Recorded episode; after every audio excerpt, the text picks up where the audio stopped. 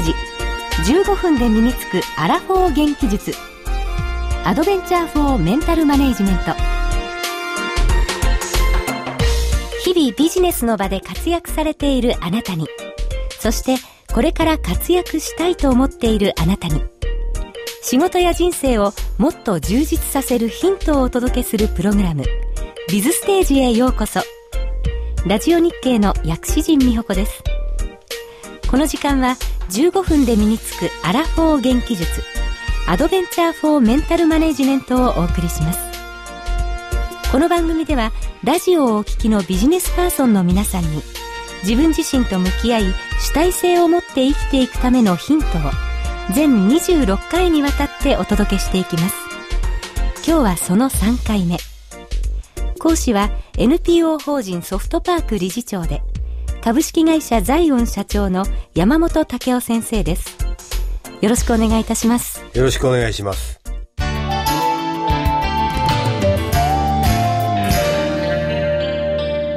ビズステージ。NPO 法人ソフトパークの山本武雄です。ラジオ日経の薬師陣美穂子です。前回は EQ を高めようというテーマでした先生今日はどんなお話になりますでしょうか？はい。今日は自分を知るというテーマですね。はい。自分を知るということが大変難しい。はい。自分は薬師陣さん自分のことをお分かりになってますよね。そのつもりなんですけど。はい。で、ところがですね、その自分が自分のことを必ずしも自分が思ってるほどは知らないんだということをですね、はい。ちょっと時間をかけてお話しさせていただきたいなと思ってるんですが、はい。前回 EQ の話をしました。これが高くないと IQ がいくら高くても、その人の価値というか、社会での生き方とか、評価というのが高くならない。はい。で、EQ を高くするっていうためにはどうすればいいかということは、まずその人が、自分がどんな人であるかということを自分がよく知るということなんですよね。で、自分を知る言いますけれども、薬師人さんのことを例えば、他の人が、あの人どんな人ですか？ちょっと5つぐらい書いてください。薬師人さんのことを、いいことも、まあ悪いことも書き出しますよね。はい。で、そのことを薬師人さんが、それを本当に赤裸々に書いたものを見たらですね、え、気が強そうとか、例えばですよ、はい。なんか全然自分のイメージと違うと、はい。あの、物おじしないとかですね、ええ、ええ。書いてあると、はい。ところがとんでもないということがご自身にあるかもしれないです。はい。で、皆さん誰でも自分が知ってる自分と他人が知ってる自分は違うんだと。例えば自分が知ってる自分は一つの円で表しました。で、他人が見た自分ももう一つの円で表しました。はいその二つのものを重ね合わせて、共通の部分ありますよね。例えば、ご自身で、私は気が長い方だと思っておられる。それから周りの人も、薬師人さんって気が割合おっとりしてるよね。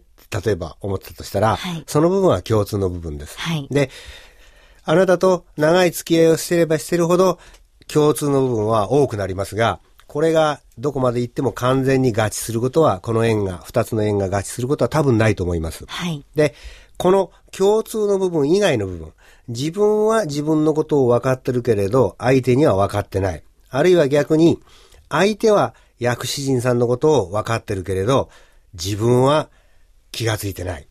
その部分が必ず存在するんですね。はい。それともう一つ、相手も自分も気がつかないところがある。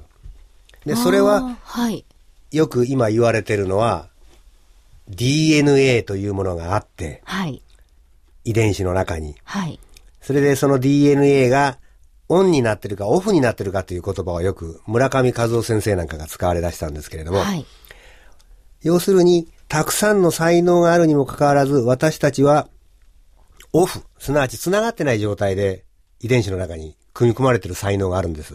はいひょっとしたらこの喋ってる僕にも芥川賞の能力があるのかもしれないんです。はい。ただ、その能力を開こうとして努力をしてないわけで、もっと前だったら、石川亮君のように私もプロゴルファーの素質があったかもしれないんです。はい。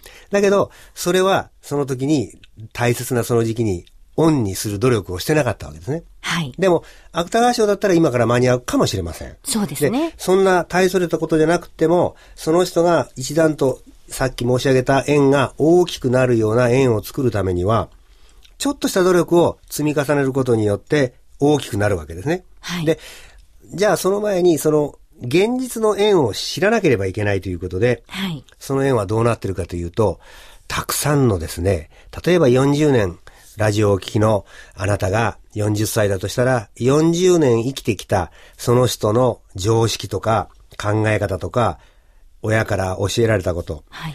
会社に入って先輩から教えられたこと、はい。から社会の習慣とかですね、テレビから学んだことがいっぱいありますね。はいでも、例えばそのあなたの会社で、これは、この会社では正しいんですよと思っても、よその会社へ行けば違うことだってありますね。はいでも、入社して以来、学校卒業以来ずーっとその会社にいると、それが正しいかどうかわからずに、これが事実なんだと思います。ええ。そこに、例えば途中入社の人が入ってきます。はい。で、私山本ですが、山本さん、山本先輩、それおかしいんじゃないですかって言われたら何がおかしいんだと、おかしいのはお前だって言っちゃうんですよ。でも、はいその人から見たら、A 社 B 社経験して今の会社へ来て3社目だと。そうすると、おかしいのは山本さんじゃないかとその人は思うわけなんですが、自分じゃ気がつかないですね。はい学校卒業以来その中にいるわけですから。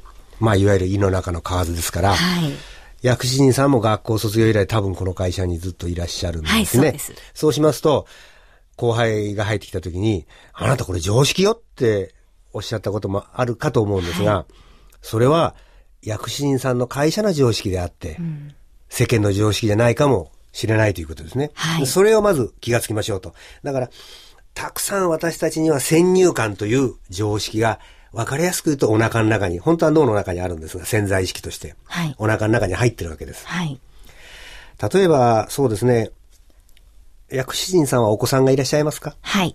例えば小さなお子さんがえー家を描いてそこに太陽、お日様を描きましょうって言ったら、薬師人さんなりお子様は何色で描かれますか太陽は？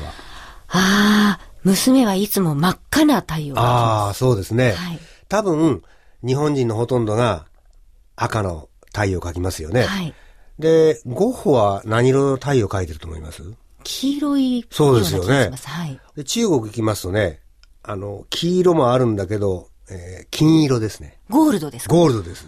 のようにですね、皆さんそれぞれ先入観があるんです。はいで太陽なら日本の国で生きてる限りはですね、赤くても誰も怒りはしませんし、はいお前バカじゃないのかとは言いません。はい。黄色が正しいなんていう人は日本にはいないからいいんですが、はい。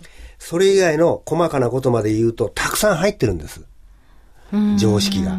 その常識で、今ここでは通用します。この会社では通用します。今は通用しますけれど、もう他では通用しませんよというのがたくさんあるし。はい。で、薬師人さんなら薬師人さん、山本なら山本だけの常識があって、世間から見たらあいつおかしいよなと、笑って、笑われてることだってあるかもしれません。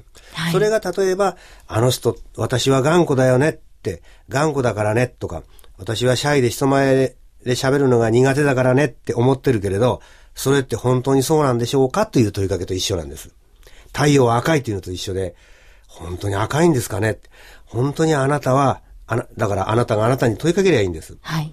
そうすると、なんかあるきっかけで、お前は頑固だねって小学校の1年生の時に親から、あるいは先生から一度か二度続けて言われると、もうそれ以来ずーっと頑固というのが自分の中に入っちゃって、まあお腹の中に入ってですね、はいなんかやる時に意見を変えない時に、いや僕は頑固だからねって、そしてスーンと済ましてる自分があるというのは、なんか気がつかれることってありますか？はい。そうですね。そうですよね子供の頃からずっと言われていることっていうのは、はいとてもあの自分の身の中に染みていて。そうですねはい。実は私はとても口数が少なくて無口だと親からずっと言われていてそう思っていたんですが、大学生になってお前ほどおしゃべりのやつ見たことないって言われてですね。ああ。だから思い込みがあったんですね。そうですねなんかのきっかけで、えー自分はシャイだとか、口数が少ないと言われたもんだから、はいそう思ってたと。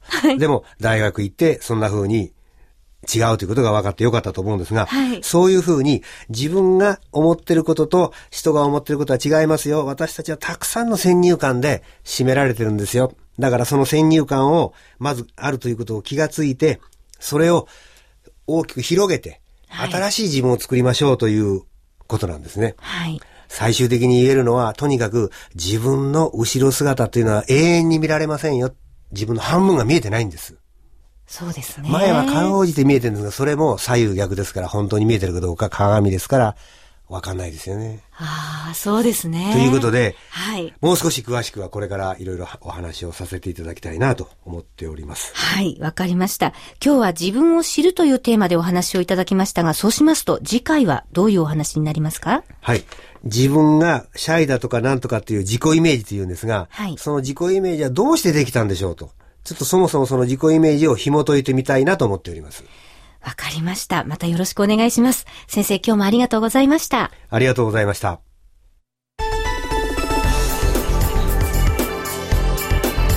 お送りしてまいりましたビズステージ15分で身につくアラフォー元気術今日より元気な明日につながるヒントは見つかりましたか？ビズステージではもっともっとヒントが欲しいという方のために有料版をご用意しています。有料版は毎週火曜日と木曜日に発売。今週の火曜日はアドベンチャー・フォー・メンタル・マネジメントの応用編とも言うべき。